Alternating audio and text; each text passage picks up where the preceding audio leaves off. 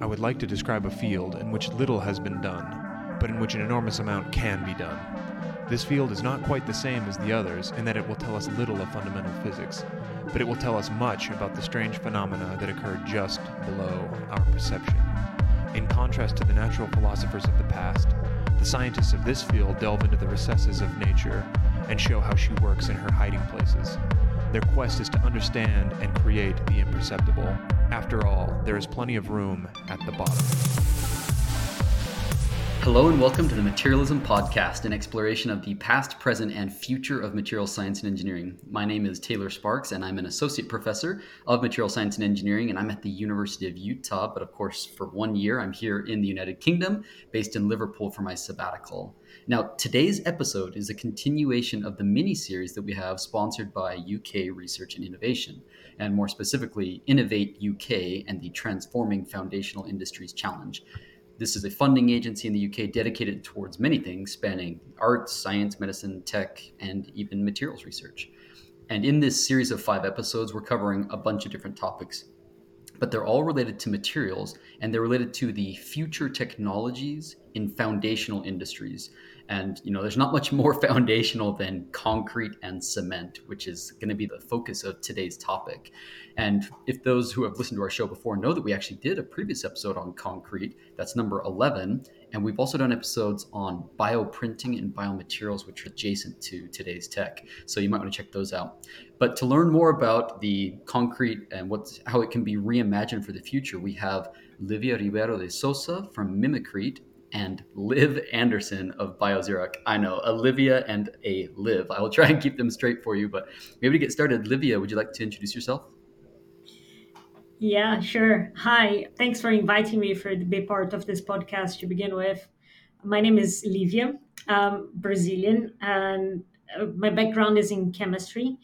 And I would say that my main kind of passion is around material science and environmental sustainability for over a decade now, I've been investigating self healing technology with the potential of minimizing all the actions that are associated with repair and maintenance in the construction industry.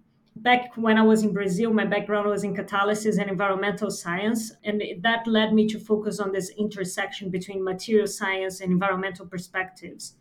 And I've been exploring it since then on the field of self healing, I finished my PhD on, at Cambridge, and then I did five years of postdoc investigating self healing technologies a bit further.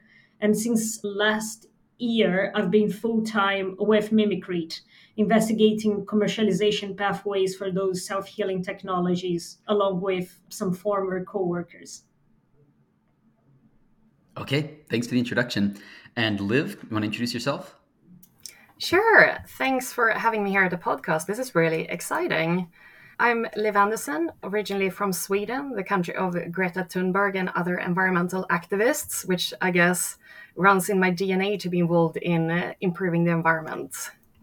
So, by educational background, I'm an architect, engineer, and sustainability scientist who have spent the majority of my career working on improving sustainability in the built environment.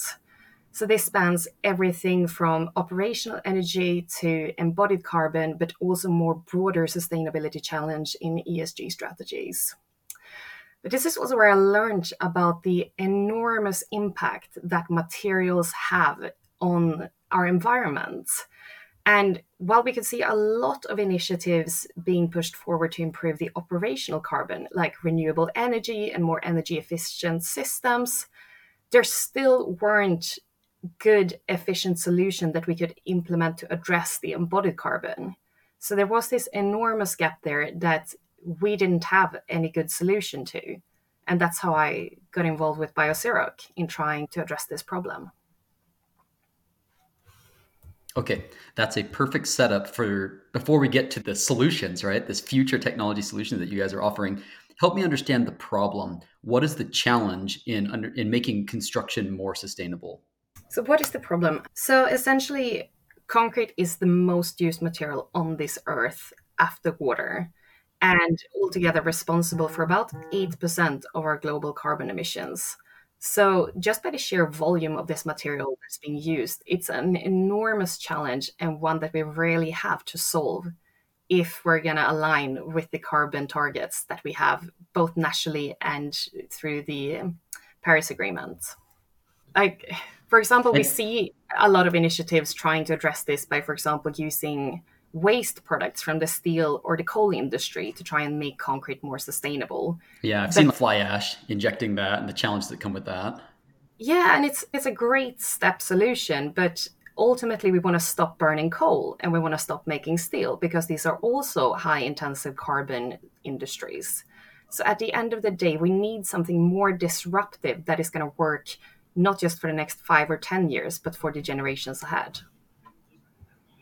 Um, I guess from our point of view, and thinking about the entire cycle in which concrete based materials are used, one problem that it's there is the fact that concrete is very prone for cracking as well. And there is a lot of costs that are associated with the repair and maintenance of those infrastructures.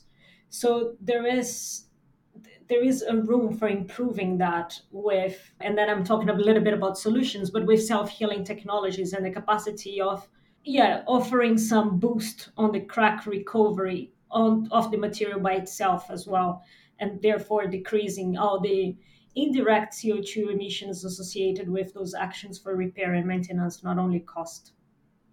What a great point to bring up. So, not only do we have the huge embodied cost of making the stuff, but then if it doesn't last, you got to do it again, right? And so anything that we can to reduce the CO2 up front mm-hmm.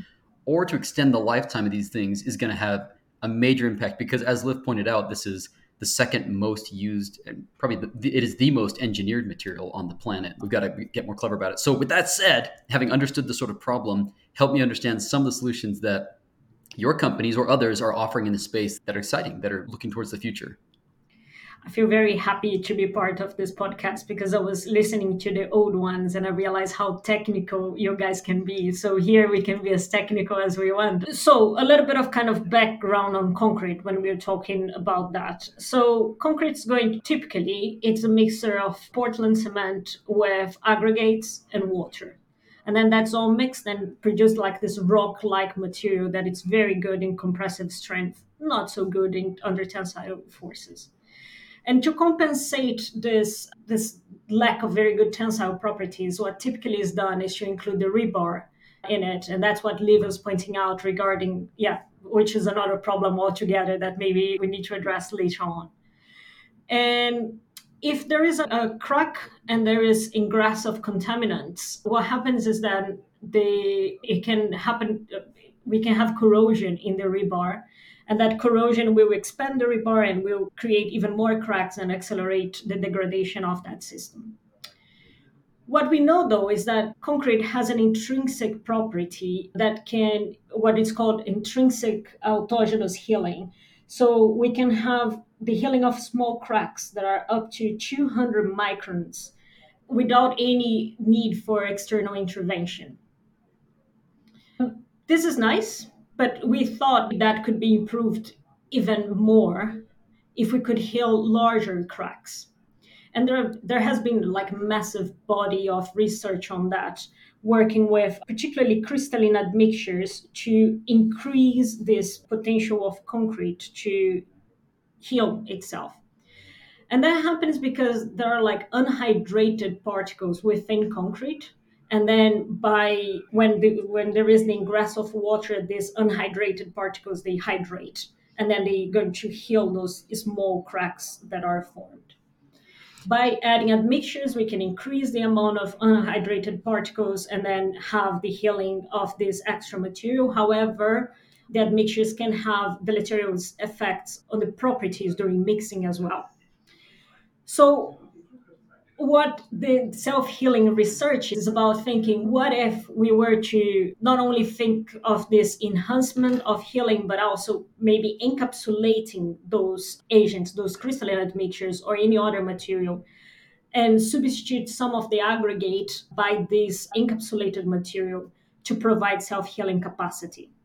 So we could replace some of the sand with or some of the aggregates with a material that has that capacity for improving a self-healing performance basically we are talking here about a healing agent that it's encapsulated and then distributed throughout the matrix. So when there is a crack, it's going to open, release that healing agent, and then heal the crack. That's so cool. So help me understand this. Like you can, in regular concrete, you can add an additional amount of the material which will hydrate and form a bond in the presence of water. So you're building an excess of that with the idea that when a crack forms, there's some of this excess ready to go and interact with the water and bond. I'm guessing that by doing so, you're reducing the performance of the concrete, right? Because that is now acting as a unbonded region and it's waiting to be bonded when a crack forms. So is there a trade-off here between performance of the concrete and longevity of the concrete? Oh, that's a very interesting point. Not that we observed far with those materials, typically because the amounts that we are talking about are quite small, isn't it? So uh, concrete by itself, there is already some calcium oxide that is unhydrated over there. And then when there is the ingress of water that will, or ingress of CO2 that will become calcium hydroxide or calcium carbonate that will kind of uh, fill those gaps. So that's a property that it's already present in the material. So tell me, by encapsulating these and making them essentially protected until a certain scenario, such as when a crack approaches, why does that improve the performance?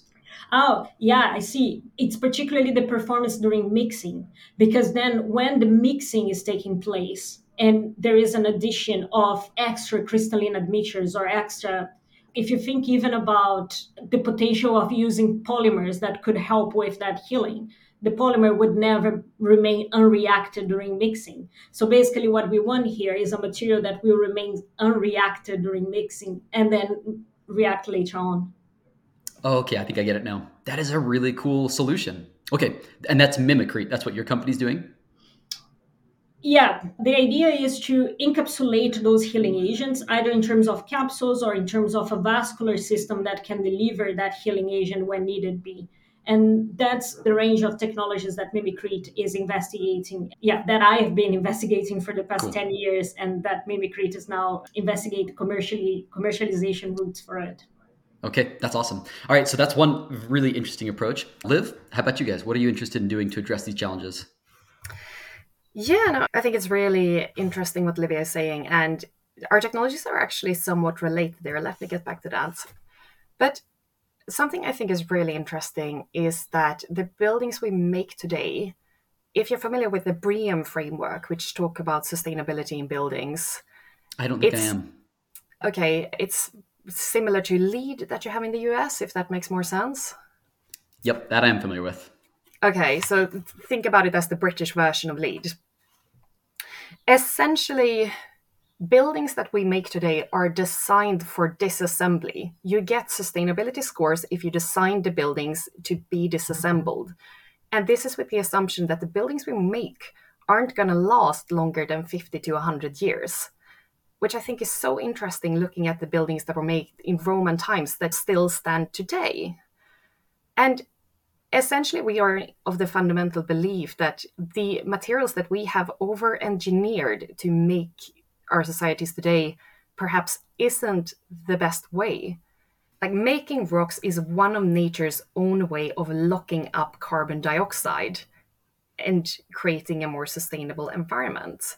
So, inspired by this, we essentially grow rocks to cement sand and aggregates together in a natural way. But whilst this takes nature a million years, quite literally, we do this in a matter of days.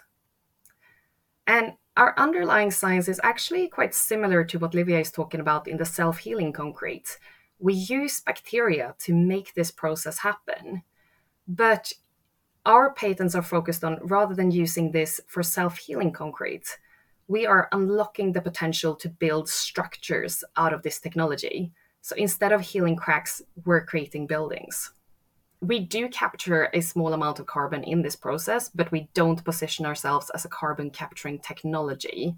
The primary benefit of what we're doing is the reductions of CO2 compared to concrete and cement manufacturing, because we are not using any Portland cement. So there's no need to fire limestone, there's no need to release CO2 from that process. We're doing this at room temperatures. So in essence, we're using globally available low cost reagents to create rocks using bacteria. So the question that immediately comes to mind, having in the past one of my big first research grants that I won at the University of Utah was using bacteria, methanogenic bacteria that eats coal and produces natural gas. Obviously, burning coal has it's not as great as burning natural gas. Burning natural gas has its own problems, but um, in the sort of hierarchy, we saw that as a big benefit. And turns out, nature, some strains of bacteria are really good at that. They're good at eating the coal and producing natural gas. But when it came down to engineering it, we were coming up with an encapsulation process where we would have to put the bacteria in a ceramic bead, cover it with the polymer, do the practice of the injection. We'd simulate the environment of doing fracturing to inject it down into the earth and then have to have it leak out and eat the bacteria. We learned a lot of things. First of all, learned these things die really easily. It's really hard. And then the other one that we learned is it's really hard to keep one strain of bacteria because there's a lot of other competing strains and they come and go and the activity that you build around changes over time. So whenever I hear about an engineering company that is using bacteria as an integral part of that process, I'm just in awe because now that I've worked with them and I know how hard it is, because their population grows and then it naturally dies off, and you have to ride that constant wave to keep the production where it's at. Um, can you tell us more about the success or the difficulty in working with bacteria as an engineering process? I think what is good for us is that we aren't the first company using this concept. This has been researched and used in self healing concrete for about 20 years.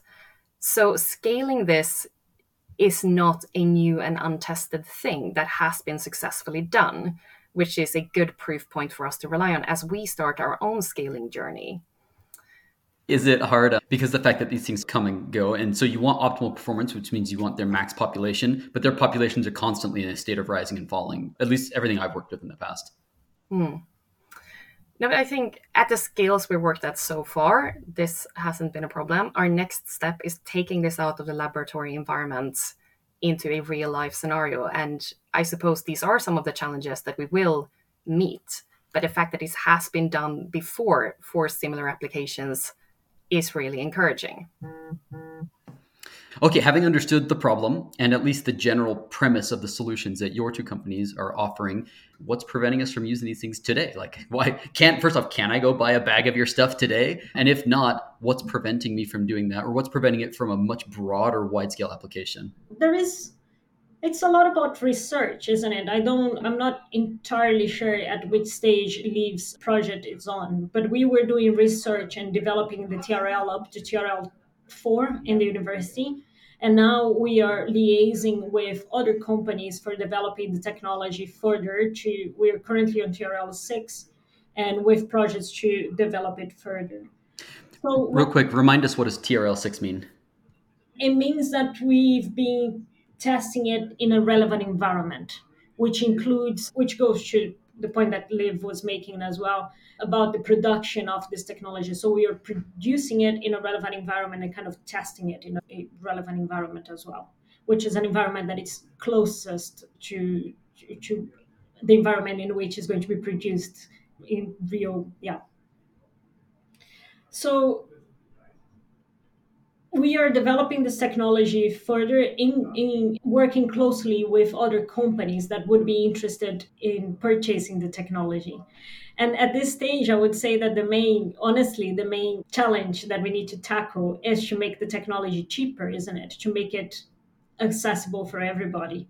And as, yeah, that's the main reason why you haven't been purchasing Mimicrete in your local stick and fix. Okay, yeah, this is always a challenge with all new emerging technologies is you've got something great. Is it cheap enough for people to adopt it? Okay, how about you, Liv? Yeah, so construction is a very conservative industry with very stringent regulations and in many ways for good reasons. We don't want to be in a building that falls down. We don't want to walk on a bridge that crumbles.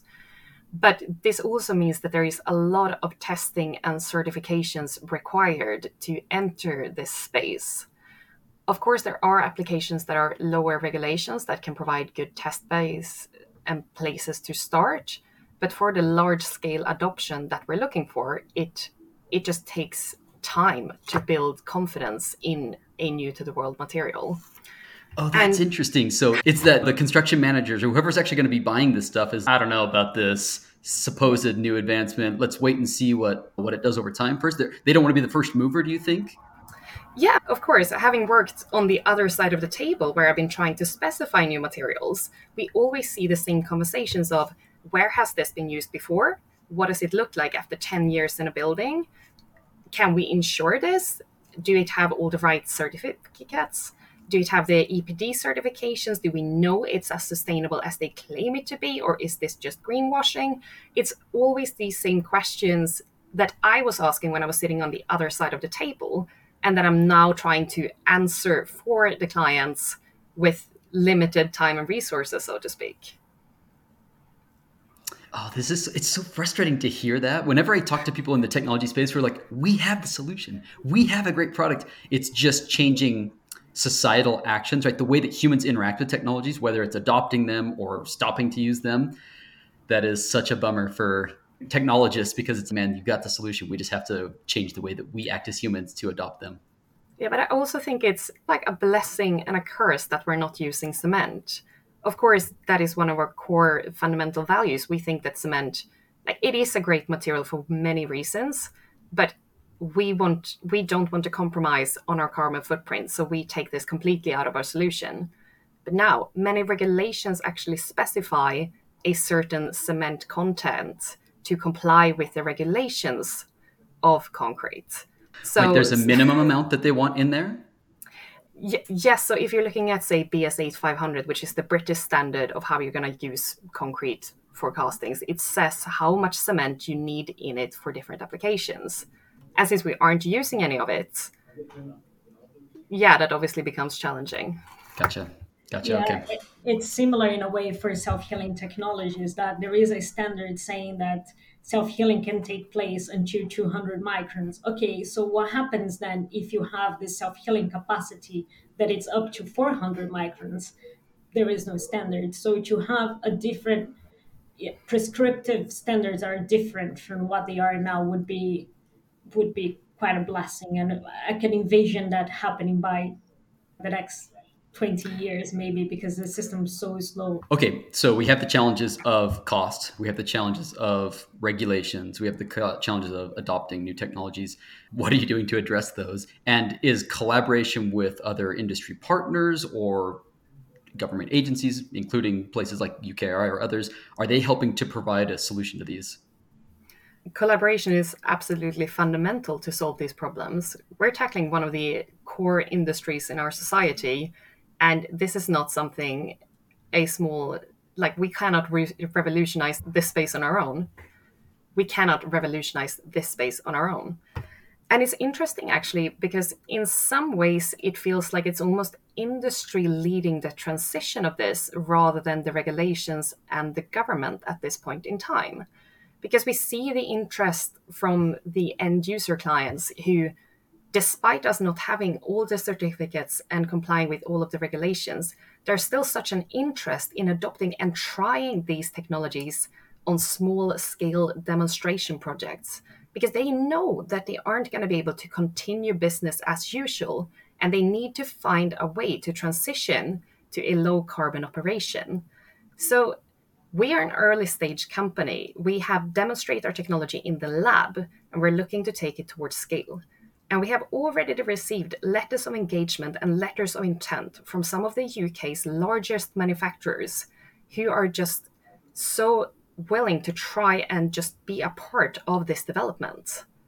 So, yes, of course, collaboration I think is key to make this happen. Yeah. Same here. I agree with everything that Liv said in the sense that we are funded by the Innovate UK here and we are testing small small samples which for concrete they are all big samples but not as big as it, it can be at this stage but collaboration it, it is it is fundamental for that point that liv was making earlier regarding any new technology that we are presenting the question is around has this been tested before has what are the results can this stand the test of time as well so we are slowly working towards that in collaboration with big companies that are keen on collaborating with us. And from foundations industry at this stage, I can say that they have been so interested in sustainability in general. And we have all those big companies in Europe that they have kind of small incubators that they can liaise with startups and perform the tests as well, which yeah, it has been quite an interesting moment to be doing a startup in a in foundations industry, I have to say. I also just wanted to emphasize what Livia was saying on the support from Innovate UK, that it really is fundamental to the development that we're doing and really facilitates collaboration not only with industry but with university research partners as well. You're also so key for the testing and standard development and influence of the governmental policies. So absolutely that is something we really appreciate. Yeah. I mean, people call it the valley of death for a reason. There is this time and space in in new technologies where the big companies are not yet willing to take to roll the dice on it. And at the small scale you've already shown the proof of concept but those trls what two through six right? Somebody's got to pay for that. And uh, so it's great that government agencies and others step in to fill that role and ukri is certainly doing that with tfi one another point to add here is that i've been talking about how many companies are interested in startups but please more companies showing interest in startups. The more the merrier. Please yeah. So you're saying the water's fine? Jump in Yes, yes, yes. We've talked about the problem. We've talked about a couple potential solutions and some of the barriers, but this is about future technologies in foundational industries, right? So tell me about the future. We're going to pull out our crystal balls for a minute.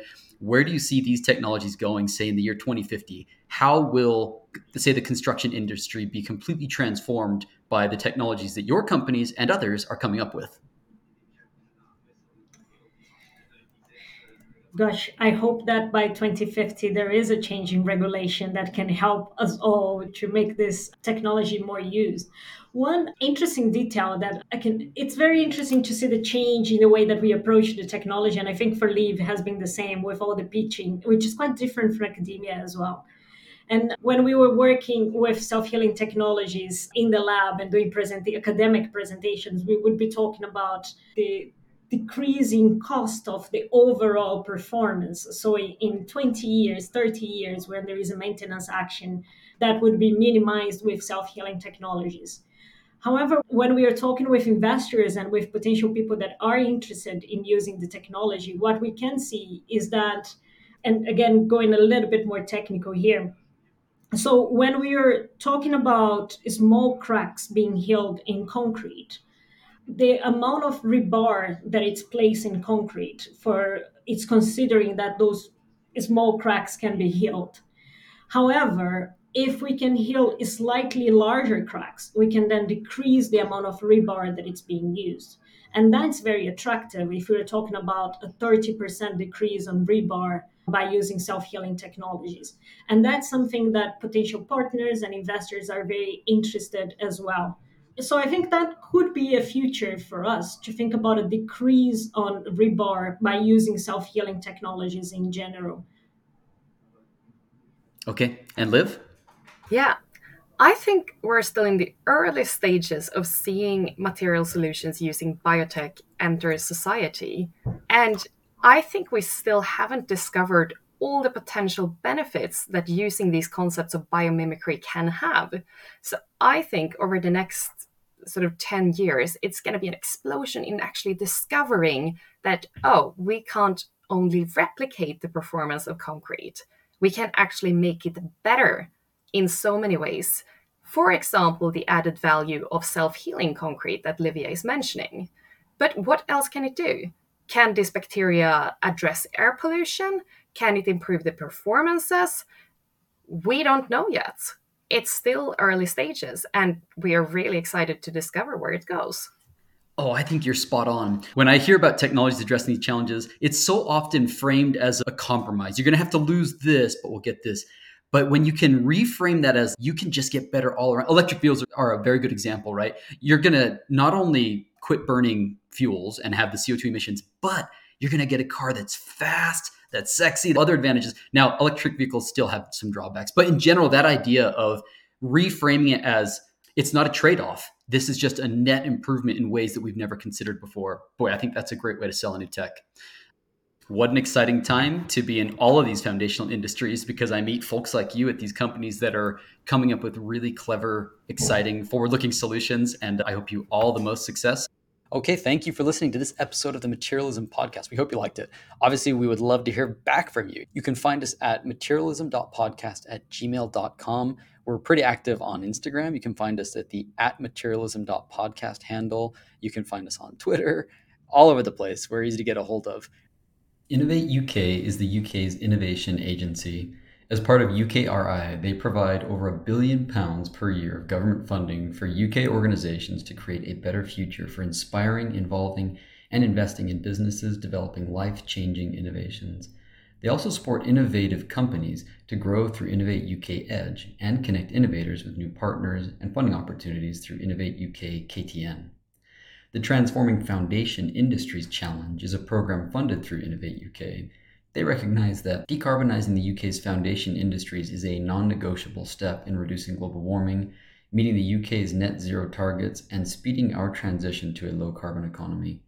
The Transforming Foundation Industries Challenge is providing funding and support to create a cleaner, more efficient, and more competitive sector that is fit for our future.